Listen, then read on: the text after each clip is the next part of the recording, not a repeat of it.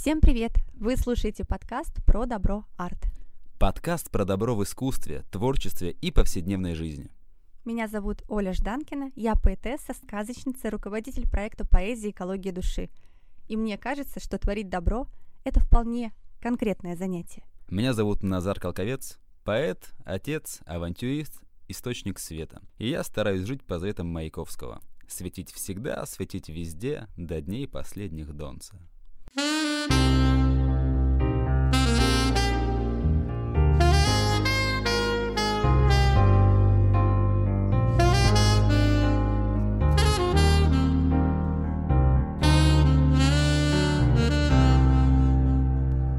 Приглашаем в нашу студию деятелей искусства, руководителей организаций, психологов, водителей электропоезда и прочих удивительных людей, которые, по нашему мнению, по-настоящему творят добро.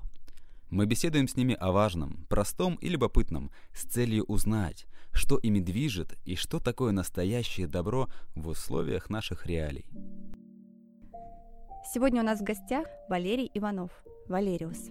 Петербургский художник, организатор искусств, дизайнер. Работает в жанре этно-инфанс. В своем творчестве открывает и использует разнообразные техники. Его авторская техника царапки позволяет любоваться картинами слабовидящим людям. Один из первых резидентов Пушкинской 10, автор обложек альбома группы ДДТ «Оттепель», актриса «Весна», клипа «Дождь». Удивительный человек, который по-настоящему делает добро и дарит свет своими делами, своими поступками и своим творчеством. Во-первых, хочу поблагодарить, благодарить за то, что ты делаешь. Та энергия, которая от тебя исходит, она не просто добрая, она целительная. Картины, на которые смотришь, они тебе дают. Это же невероятная магия, магия добра. Почему ты такой? Как так вышло? Спасибо, Оля, за эти хорошие добрые слова. На самом деле, как так вышло, я не знаю. Но я всегда понимал, что картины — это визуализация мечты. На самом деле мы очень ответственны за то, что мы создаем. И в это время я говорю о том, что, понимаете, это великий подарок и великий дар, если, например, приходят ко мне друзья или дети на мастер-классы. Если вы подключаетесь к этому творческому потоку, то вы получаете подарок на всю жизнь не для того, чтобы просто его из себя грусть или какую-то проблему или какие-то вопросы не только из себя выплеснуть, исторгнуть, а задача в том, чтобы переработать и выпустить это в мир для радости, для гармонизации. И вот научиться гармонизировать в себе какой-то вопрос или проблему и уже это выразить на холсте, вот это вот такая задачка. И я надеюсь, что я с этим справляюсь. В чем потребность? То есть ты занимаешься благотворительностью в каких-то огромных масштабах, как будто это в целом какой-то образ жизни. Ты вдохновляешь людей, по-настоящему вдохновляешь на жизнь. Зачем тебе это нужно? Тебе лично. Я задумываюсь над этим вопросом, когда мне его задают. То есть мне говорят, зачем? А не страшно ли тебе? А еще как-то. Но, наверное, это передала мне моя мама, моя мама Рая, которая всю жизнь помогает другим людям, строит поселки, спасает всех. И действительно, это вот ее стиль жизни, ее посыл этому миру. И, наверное, она ну, научила меня. Потому что мне же тоже много людей, кто мне помогает, кто во мне заботится. Хорошо сказано, что у Бога нет рук, кроме наших. И если мне помогают люди своими руками, словом, делом, книгой, примером, фразой, например, песней. Это же такая эмпатия, вот, вот она внимает вокруг. Я знаю, что я не одинок. И вот эта помощь, она приходит каждый день с разных сторон. Я не могу ее задерживать, я ее отдаю, точно так же, как творческую энергию. Она проходит через меня. Это же когда меня спрашивают, почему у тебя так много чудес или там еще что-нибудь, или волшебства, я говорю, понимаете, это многолетний опыт медитации, потому что творчество это есть медитация. Находясь в этом состоянии, каждую ночь, каждый день я проводник, на самом деле, я ретранслятор. Я пропускаю через себя большие потоки энергии, и в это время я медитирую, я не думаю. И это удивительная, удивительная какая-то особенность нашей души, мозга, этого космоса, в котором мы все присутствуем. И нельзя ее задерживать. Вот в чем, наверное, хорошая история отдавать, точно так же пропуская через себя энергию, не застаивая ее в себе. Точно так же некий поток добрых дел. То есть я принимаю это добро, я должен его отдать. Если я могу его приумножить или перевести в другое качество, то хорошо. Поэтому нельзя мне, мне, мне, вот я такой, мне все, давайте все добро мне или всю помощь мне. Нет. То есть его надо передавать в другие руки, другим людям, в другие семьи, в другие судьбы. Это, мне кажется, правильно. Напрашивается метафора про речку свежую и про болотце затхлое, когда все добро мне, и оно там протухло. Или когда добро течет, бежит и каждого, да, орошает, соприкасается и питает. Валериус, у меня возник такой вопрос, а связанный с историей вашего становления. Нужно ли образование художнику в принципе? Конечно, у меня есть профессиональное образование, это изначально детская художественная школа. Когда я понял, что нужно двигаться дальше, а я знал, что я буду художником в 6 лет, что у меня будет абсолютно другая жизнь, и, ну, расскажу с самого начала, да. Это бабушка, это маленький городок на юге Сибая, это Башкирия, ночь, и это город Баймак. И мы идем ночью с бабушкой, и падают звезды, она говорит, загадай желание. Я загадал желание, я сказал, я хочу стать настоящим художником. И я знаю, что у меня будет другая жизнь, она будет яркая, она будет интересная, она будет иная. И я это всегда держал в голове или там помнил в душе. И поэтому, когда я отучился в художественной школе, я поехал в среднюю художественную школу. Это уже город Уфа. У нас в Петербурге это ЦХШ при Академии Агансона на Васильевском острове рядом с Арартой. Такая же школа была в Уфе. Это школа-интернат, я в нее поступил в седьмой, восьмой, девятый, десятый класс. И это очень хорошая практика, потому что это закрытое учебное заведение, то есть там есть своя система координат, своя дедовщина, своя как бы вся-вся-вся эта история.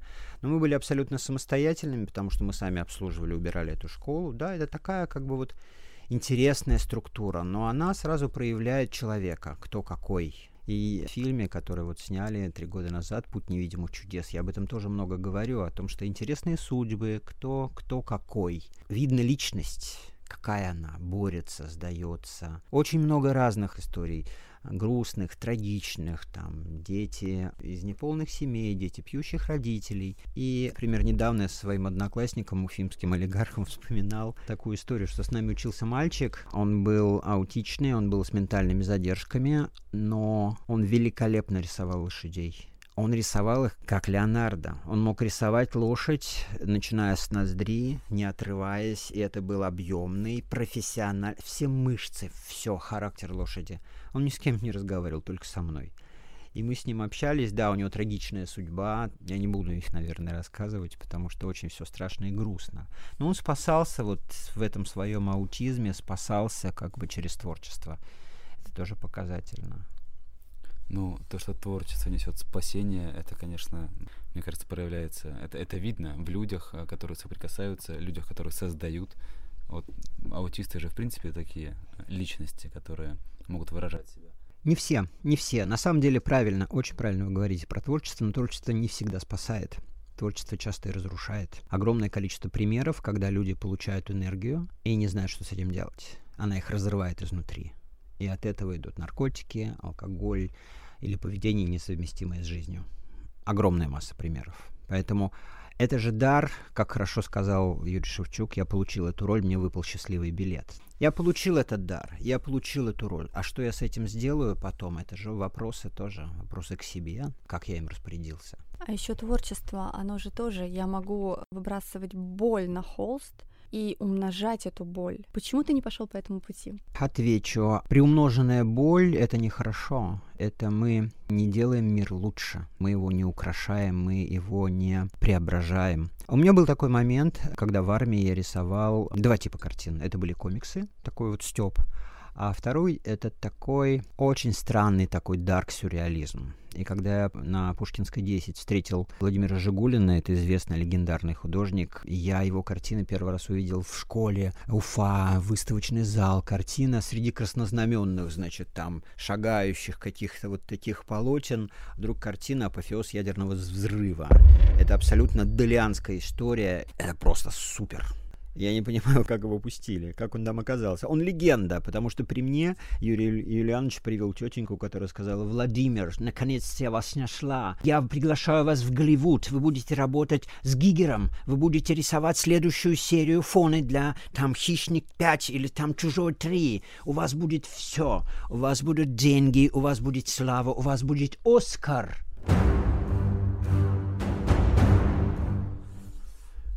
Владимир Петрович сказал, со мной поедет э, Валерка, баб моя, переводчица, значит, еще Мурат, э, Женя Марышев, значит. Ну-ну-ну, только вы, при условии, если вы бросите свою пьянку. «Зачем мне ваша Америка?» — ответил Владимир Жигулин. И эта история из 90-х, это история Пушкинской 10, да, легендарной тоже. Так вот, Владимир Жигулин увидел во мне, как бы вот, может быть, собрата по такой вот сюрреалистической странной живописи. И он сказал мне очень важную вещь. Он сказал мне, ты должен определиться в творчестве. Но ты знай, никогда не будет незаметного перехода от светлых к темным. Тебя спросят. И ты будешь вынужден ответить, с кем ты. Он свой выбор сделал, к сожалению, и это трагичная судьба. Он жив, но это страшные картины, которые он приумножал, страхи, деструкции. Это тем более страшно, что он очень талантливый человек, и он самоучка. И я вам открою одну тайну, он еще и дальтоник. Дальтоник, живописец в монохроме, это же сверхусилие. Образование, наверное, дает среду в правильное время, потому что я учился потом в Мухинском, я учился на архитектурном дизайне, и это время тоже, дизайна как такового у нас не было. И когда мне говорили, что вы делаете? Вот что? Почему? У меня был диплом, он это был концептуальный диплом, и это были большие улитки. Я тогда не знал о существовании Бартенева. Это были большие улитки, в которые можно было влезть. Это был проект «Королевство любителей улиток». У меня был мультфильм, который в те времена это невозможно. Ночью мы его монтировали. Вместо чертежей у меня были огромные фотографии, на которых коллажировалось тоже ночью все, потому что утром диплом. Мы не знали, как их вывести, потому что в мастерской-то они созданы, а сквозь двери они не проходят. И мне отдали за мою строптивость, мне отдали целый кинозал, сказали, ты крутой, давай. Помогал театр, а все выставлялись на двух-трех планшетах. Привезли огромный фонарь из театра Блэклайта, который, значит, там все заливал Блэклайтом. У меня висели, значит, калька, такие шторы, на которых все было нарисовано флуоресцентными мелками и красками. И как раз э, тема диплома, она была про то, что человек, проходя сквозь арт-зоны, арт-пространство, он не может остаться прежним. Это вообще был какой-то цирк и кукольный театр, на самом деле. Это был так, такая куст, кустурица вообще. Это все был вообще полный абсурд. И какая-то тетенька, значит, встала и сказала, а почему вы защищаете свой диплом на дизайне, а не в театральном институте? А я сказал, знаете, кажется, что дизайн — это совмещение очень-очень многих вещей и кино, и фотографии, и пластики. А я был в таком чапане. У меня были очки, на которых тоже был флюоресцентно нарисован. В общем, в общем, кино и немцы. Полное погружение. Да, да. А я сказал, вы хотите мне сказать, что дизайн — это вот, вот тот автомобиль из пластилина, который вылеплен один к одному, он обладает аэродинамикой? Нет, нет. Весь ваш дизайн, он содран из венгерских журналов 70-х годов. Это тоже факт потому что мои, мои соученики просто брался какой-нибудь дизайн, дизайнерский журнал венгерский и, и перерисовывалось просто в других цветах. Это не дизайн. Давайте, дав, да, давайте поговорим про дизайн. Я за. Что дизайн? Покажите мне, пожалуйста. Или я делал такие проекты, а потом я увидел, что в это время в Мексике он был реализован как дом улитка. Это мой проект. То есть я сыну показывал, всем говорил, это мой проект, просто кто-то на другой части мира его реализовал. И когда мне говорили, вы знаете, у нашей промышленности нет такого цемента или нет таких крепежей, я говорил, меня вообще это не волнует, ваша промышленность. То есть наступит время, а, да, я строю воздушные замки в этой ситуации, например. Возможно, в Советском Союзе или в России нет такого цемента, но наступит время новых технологий, когда это будет а, возможно, и это время наступило, да, ну, правильно говорят, что на самом деле настоящий художник, настоящий поэт, настоящий писатель — это пророк. То есть, по сути, какой смысл просто переделывать то, что уже есть? А в этом ли предназначение, ну, в целом? В чем твое предназначение, как ты думаешь? Сальвадор Дали говорил, художник, создавай новую реальность. И создавать новую реальность — это чудесно. Мое предназначение. Я об этом думал. И, наверное, это, знаете, в одном из моих любимых фильмов, это фильм «Нирвана» с горцем какого-нибудь там 92 или 86 -го года. Это очень красивый фильм. Он такой киберпанк начало. И персонаж, женщина, она говорит, хочешь, я тебе скажу о своих намерениях. Каждый день преодолевать невозможное по направлению к лучшему миру. Карма-йога, понимаешь? И я точно так же каждый день преодолеваю невозможное по направлению к новому миру. Каждый день. И своей маме тоже говорю, мам, мы сегодня достойно прожили этот день. Ты сделала все хорошо. Не переживай про завтра. То есть завтра все будет так же хорошо. У нас нет вчера, у нас нет завтра, у нас есть бесконечное сегодня. И вот сегодня ты довольна собой, ты как бы, ты молодец, молодец, я рад. Поэтому, наверное, предназначение не сдаваться, и жизнь всегда сначала. И не сдаваться, и придумывать новые проекты, вдохновлять людей. И, наверное, говоря про творчество, говорить, что ничего не страшно. Многие вещи вообще не страшны. И этому я не обучаю, а в сотворчестве я им говорю, смотрите, все просто. И когда я начал сотрудничать с американцами, они приехали и снимали фильм, они задавали, с моей точки зрения, глупые вопросы. А потом я понял, что они совсем не глупые. Они говорили, скажите, пожалуйста, как вы делаете неровный край? Я говорю, так это же просто, вот так вот поджигаешь бумагу, вот так вот плюешь, вот так вот растираешь. Все, неровный край готов. А потом я понял, они же преподавали это для преподавателей искусства, приглашались художники и преподаватели разных уровней. Конечно, это изобретенные мною техники. И то, что для меня казалось простым, для них это было совершенно, совершенно непонятно, как это можно вот, вот так просто или приклеивать там какую-нибудь тряпку, которая вот... Она не просто так лежит на полу, она мне нужна. И она становится фактурной частью картины. И, наверное, да, наверное, не сдаваться и говорить, все будет хорошо. Ничего не бойся.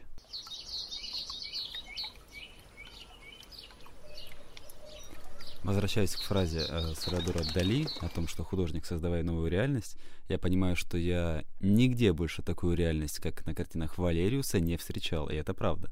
Я ну, хотела бы немножко поговорить новое. про твое взаимодействие с детьми. Ты очень много работаешь с детьми. Мне кажется, что это очень непросто, с точки зрения энергии. И хочу спросить, почему ты связываешь большую часть своей жизни, в общем-то, насколько я это вижу, с детьми? На самом деле, я, может быть, где-то не повзрослел, а может быть, где-то я отдаю то, что хотел отдать или не успел, или так считаю своим детям. Потому что дети уже выросли, сыну 28, дочери скоро 16. А так как я много-много работал, я всегда был в творчестве, мне казалось, что я больше мог отдать, или должен был отдать, или хотел бы отдать. Но, говоришь много, я бы хотел больше. Я бы хотел больше, на самом деле. И получается, ведь это тоже очень интересный момент. Мне очень нравится фраза, когда последние станут первыми. Когда ребенок который там забит родителями или там еще что-нибудь, или какая-то неправильная история. А если в ребенке виден вот этот вот свет внутренний, а он проявляется, он виден, на самом деле он виден, то помочь ему, если это в моих силах или в силах там друзей или педагогов, кто есть рядом, помочь ему сказать, все будет клево, вообще ничего не бойся потому что у меня были такие истории, когда действительно человек, который там отвел меня в храм, он меня спасал в 90-е годы, он спас меня из тяжелейшей ситуации. И он посмотрел мне в глаза с огромной верой и сказал мне, ты чего так переживаешь, у тебя все будет хорошо. И вот эта вера в меня, которую он во мне видел, лет через 15 мы встретились, я сказал, она мне помогала.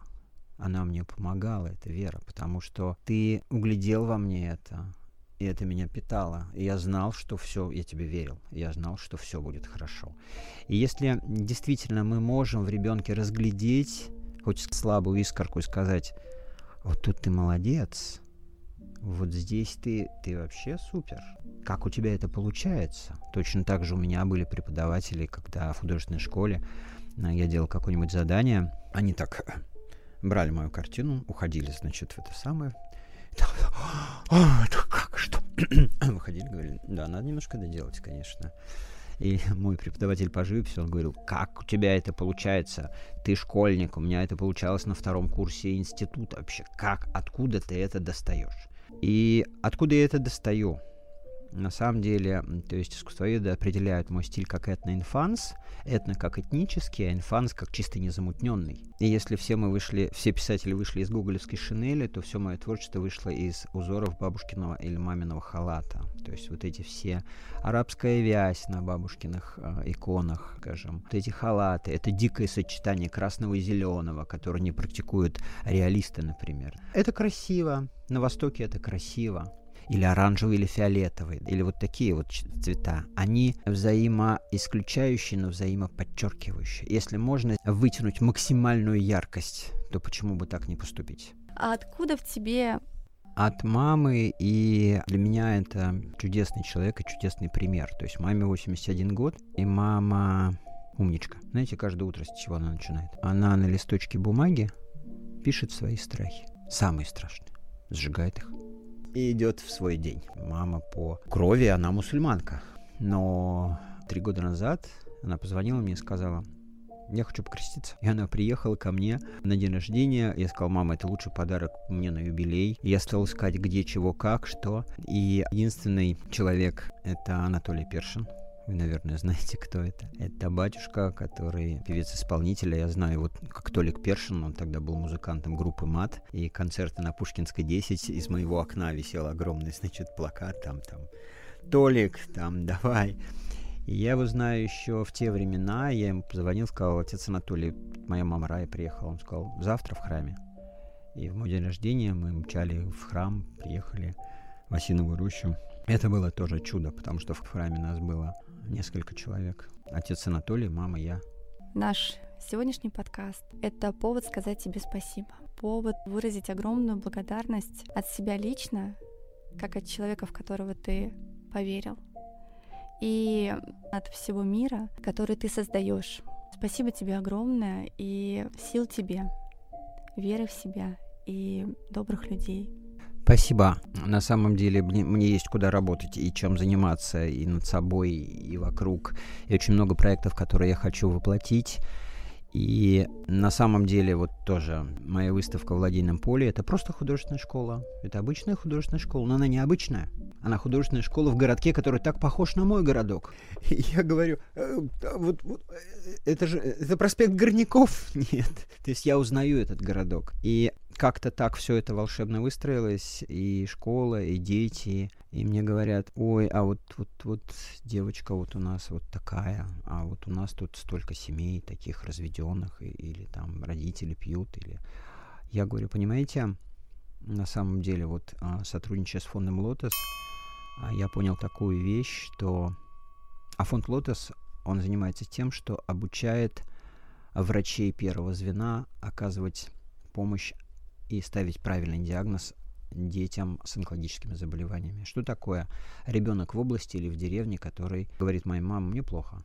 Она говорит, вот тебе анальгин. Вторую неделю плохо. Ну, давай запишемся к фельдшеру. Фельдшер разводит руками, говорит, вот еще, я не знаю, там, пенталгин попробуйте или горчиченьки. А ребенок сгорает от онкологии за три недели за счет быстрого растущего организма ускоренный метаболизм. И попасть ребенку из деревни на прием к онкологу нереально никогда. И фонд Лонтас занимается тем, что обучает врачей первого звена в маленьких городках, в деревнях обучают правильному диагностированию. И там же, в, Ладе, Ладейном поле, я сказал, понимаете, по большому счету, что такое лотос? Лотос — это символ духовности. Будда сидит на лотосе. Это прекрасный цветок. Но его особенность, он вырастает в самых грязных болотах. И все мы дети лотоса. Неважно, где мы родились в, сем... в какой-нибудь в селе, в пьющей семье, например, да, у нас есть шанс взрастить в своей душе этот белый цветок и нести свет этому миру. И все мы дети лотоса. Опять же, вот говорят там про историю Angels Art Space, например, про ангелов. Понимаете, мы в течение жизни мы можем отказаться от своих детских мечт, от своих каких-то, признав их детскими, несостоятельными, какими-то глупыми мечтами. А смысл не предавать своего ребенка внутри и своего вот этого внутреннего ангела. Не предавать, говорить нет. То есть я мечтал, я хотел, и это сбудется. Теория про детей, ну не теория, а то, что вы рассказали про детей, мне очень напоминает э, теорию дна, где-то социальную, высказанную моим другом по студенчеству, о том, что людям зачастую чтобы попасть наверх, подняться выше, достичь каких-то новых социальных высот или творческих, профессиональных, надо от чего-то оттолкнуться. И у каждого есть свой порог бедности, нищеты или ну, какого-то состояния духовного или физического, от которого человек понимает, что все, стоп, ниже некуда, я не хочу. И он отталкивается вверх и расцветает. Это в контексте а, разговора о зависимостях, например. То есть это действительно толкнуться одна, это говорят анонимные алкоголики и много кто. То есть когда человек достигает социального дна, дно, дно всех днов. Множественное число слова дно, вы знаете. Днища. Нет, донья. Я победил в Олимпиаде с этим вопросом когда-то. Так вот, когда, когда люди достигают, достигают дна, наверное, это вот, вот, вот, вот так, да? Но с другой стороны, а часто люди, достигнув дна, они не поднимаются.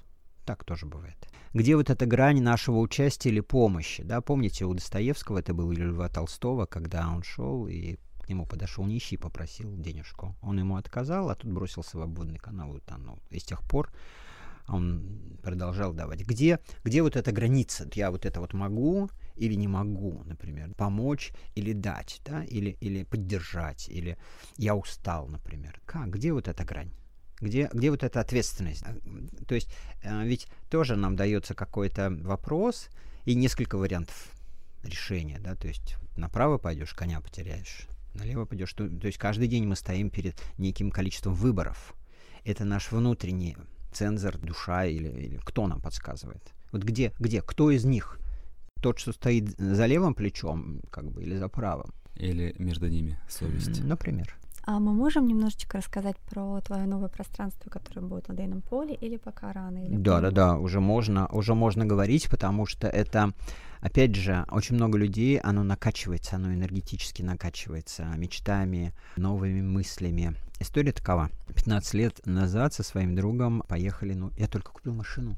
Я не опытный водитель. Я говорю, Сережа, а Сережа Брок, он на обложке Черный пес Петербург, он тоже легендарный человек. Я говорю, Сережа, мне неку... у меня нет здесь родственников, мне некуда поехать далеко, поехали куда-нибудь. Он говорит, да, поехали к нашим друзьям, они тебя рекомендовали Союз художников когда-нибудь, ты же их знаешь и помнишь, поехали, это 250 километров. Я говорю, а, нормально. И мы сели, поехали.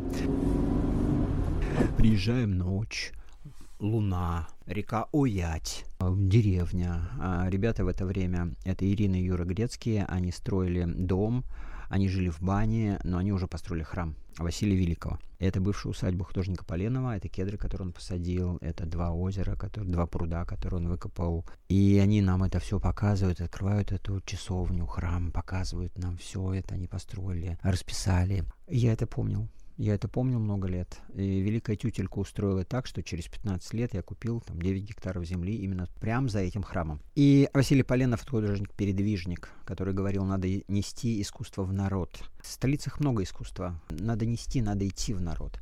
И в Акулову гору к нему приезжали и Арепин, и Айвазовский, и все его друзья-передвижники. И он был счастлив много лет и говорил о том, что в наших имоченицах, в нашей Акуловой горе воздух чище, чем во всех ваших Италиях и слаще. Ему было там хорошо и гармонично, и сначала, значит, все посмотрели на меня и сказали, типа, а зачем столько сельхозки, там, вот, что ты с этим будешь делать? Потом я сказал, я подумаю, я подумаю. И потом я купил амбар, амбар, это уже ИЖС, я уже официально Акулова город. И я подумал, вот такой красивый, замечательный амбар. Я подумал, я же тоже художник-передвижник. И я целиком украсил его живописью. Это как галерея шиворот на выворот. То есть и стоит мой амбар, украшенный живописью, на нем, на нем птицы, на нем русалки, написано Angels Art Space, как бы. И он красивый, он уже стал эм, туристически притягательным местом, потому что приезжают люди, приезжают гости, приезжают москвичи, все, кто, все, кто там оказался. Наш губернатор Ленобласти тоже приезжая, объезжая владения свои, сфотографировал. И хорошо, что у меня появились еще там арт-объекты, это птицы-ангелы, и я продолжаю, продолжаю это делать. И тоже как пример я очень думал, думал, с чего построить забор. И вспомнил, что у меня здесь в Стрельне а, был сосед, дедушка Эльман, который умер несколько лет назад. Он был очень добрый человек, молчаливый, бывший боксер, такой как бы очень добрый. И я нашел его родственников. Я знал, что дочь уехала в Америку, а потом вроде бы вернулась. Там никто, это заброшенный дом. Я вспомнил, что у него а, валяется вот прямо рядом со мной за забором огромное количество старых рам, оконных рам. Это когда-то была теплица для огурцов. И я вышел на его а, жену и дочь, говорю, слушайте, а можно я вот возьму, мне как раз надо. Они говорят, пожалуйста, бери. И когда эти окна, это тоже хороший образ, окна, другие пространства. И когда они стали красивыми, интересными и стали частью моих арт-объектов в Акуловой горе, я им посылал эти фотографии, говорил, что дедушка Эльман был бы рад, потому что так они гнили, а теперь они продолжили свою жизнь, и это клево. И им тоже хорошо, потому что эта история прозвучала. И мы же будем закапывать бутылку, бутылку с посланием потомкам, с нашим представлением будущего. И мы вот совсем недавно провели эту акцию, что очень много антиутопий, очень много пишут про то, как все плохо и про то, что не нравится. А мы говорим, давайте писать про то, что нравится, давайте писать про то, как будет классно. Будет классно. На самом деле, к этому амбару я еще прикупил генеральский кунг. Это дом на колесах. Там паркетный пол, там закрывающиеся двери, он очень клевый. Он, там есть печка, там очень клево. Немножко мы подвинули кабанов, которые под этой елкой жили, а вот теперь они переместились туда, подальше в мои гектары. Но на самом деле я придумал такой проект, как арт-буретка. Я вам рассказывал или нет? Что такое арт-буретка? Табуретка — это первая сцена, на которую ребенка ставят и говорят «давай, стих». И когда-то был такой проект, его делали москвичи, когда действительно а, в книжке собрали стихи, картины многих известных людей. И потом выпустили табуретки, на которых а, были изображения стихи.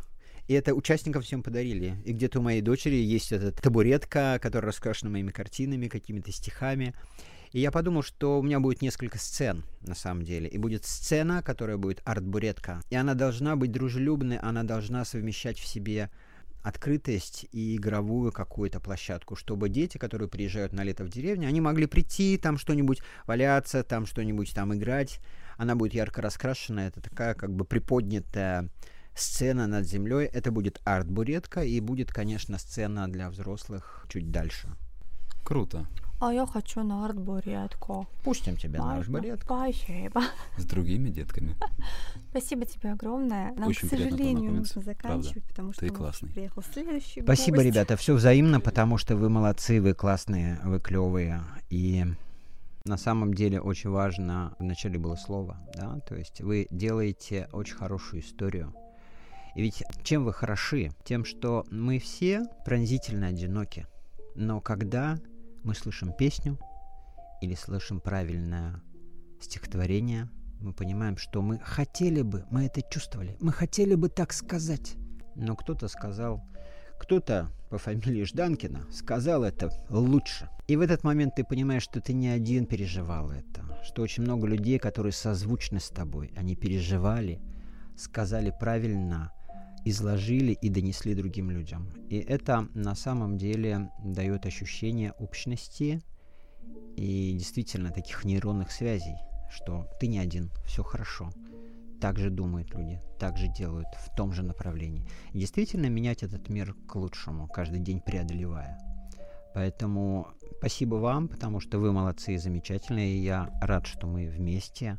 Я рад, что у нас будут впереди и фестивали на Артбуретке, и будут книги, будут экотропы, будет много всего. И сейчас я вот, я вот работаю как раз над тем, что... То есть текстовая часть готова, я хочу сделать такой фантастичный, может быть, слегка 3D-тур чтобы люди могли понять, как это поменяется. Это ведь тоже может поменять судьбы многих других деревень.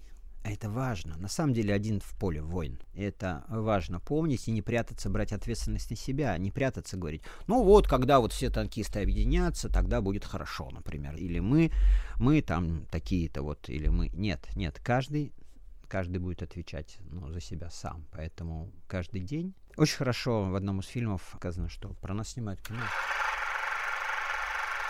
И без черновиков. Спасибо вам огромное. Очень приятно за атмосферу, за любовь и за веру. На самом деле, видите, еще, что очень круто, вот, вот я это чувствую сегодня, я это чувствую в присутствии Оли. Понимаете, ну, вы знаете, что такое пассионарность.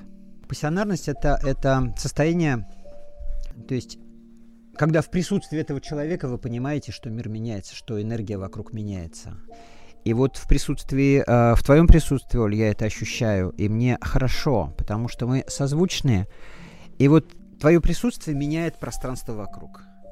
Ты тоже воин, ты клевый, ты воин света, это важно. Воин Оля, не сдаваться и продолжать. Это же тоже, это, наверное, сложно, то есть обсуждать, а- а, убеждать или еще как-то, или пытаться пересиливать. Художнику проще. Я написал ночью картину, мне никто не мешает. И тот же Филини говорил, художники молчат, говорят картины, да, говорят произведения, например. А я научился писать в присутствии там других людей, в присутствии третьих лиц. И интересно то, что когда мне говорят вот э, картина, я говорю, не-не-нет, если раньше я считал, что картина это, это продукт, то теперь я понимаю, что нет, это некий ключик. Интереснее другое. Мой друг математик, который в Америке, Олег Глейзер, когда я ему рассказал свои истории, что я занят немножко другим. Я занят изучением емкости времени. Потому что я понял, что э, там 5 лет назад или 6 лет назад, находясь в неком измененном творческом состоянии, я за 8 часов написал картину 2 на 4 метра. С прописками, с золотом, с проклейками, с натяжкой холста. Это нереально, ну реально. Без обеда и перерыва. Да-да-да, я не трачу время на, на, на еду или на сон. Если можно было обходиться без этой ерунды, я, я бы вообще не отвлекался. Потом, э, позапрошлым летом, за 60 дней я написал, например, 600 картин. Они были небольшие. Они были э, там 30 на 30, 25 на 25, но их нужно было натянуть, там проклеить, написать. Были сутки, когда я написал 74 картины. А, то есть это было, это было, да, 60, а, это было 600 картин, ну и на сдачу 28, полтора на полтора метра. И мой друг математик, он говорит, я об этом пишу книгу уже 7 или 8 лет, это, это как бы интуиция четвертых и пятых измерений, как бы, да, это разная емкость времени. Я и говорю, что мы, мы к чему, мы на что подсажены, на то, что мы вдруг понимаем, что мы прикасаемся к какому-то необъятному, крутому, меняющему законы физики, к некому облаку. И мы к нему причастны. Это же офигеть как круто, что нам я получил эту роль. Вот чуть-чуть прикоснуться, то есть жизнь коротка, искусство вечно. Или вот это вот некое таинство или чудо, к которому мы так заглянули, прикоснулись, и думаем, а, но мы же ощущаем этот восторг. Мы его знаем. И пытаемся другим сказать, прикоснись или почувствуй, или, а люди не верят, да, они говорят, не-не-не, так не бывает. Ты говоришь, так бывает. И великая тютелька все благоустраивает и, и, и вспоможает как бы это все, это, я же не обманываю, я рассказываю. Но люди говорят, нет. Я говорю, это красота в глазах смотрящего. То есть, или ты видишь вот так, да, и считываешь. Ведь отклик почему? Если это есть в тебе, какой-то там зависть или еще что-нибудь. Да, да, все завистливые, все злые, плохие, там, сволочи, подонки, например. Если в тебе этот отклик. Или наоборот, ты говоришь, клево, клевая студия. Приятные собеседники, красивые цветосочетания. Когда Валериус рассказывает про это вот э, количество картин и про это состояние, про подключение, опять вспоминается мультик «Душа», в котором э, во время творческого созидания э, души тех или иных людей, будь то музыкантов, художников или поэтов, э, писателей, улетали в этот астрал, и, находясь там, подключались к чему-то божественному, и вот э, их э, творение — было с таким, ну, с божьей пометкой, скажем так. Вы же это тоже знаете, потому что Пабло Пикассо говорил, когда художник заходит в мастерскую, за порогом он оставляет свое тело. Все телесное там. И вы это знаете, вы эти состояния. И это, коллеги, я пойду.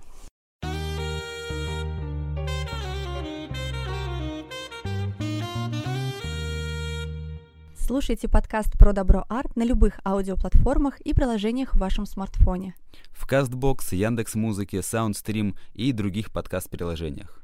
Поставьте нам оценку и напишите отзыв нашему подкасту в Apple Podcasts. Пишите комментарии, делитесь добрыми историями и предлагайте новых участников для подкаста. Благодарим за содействие студию подкастов «Мир Далат». А в нашей группе в ВК вы можете поддержать проект финансово в разделе «Донат» на подкаст. С вами были Назар Колковец и Ольга Жданкина.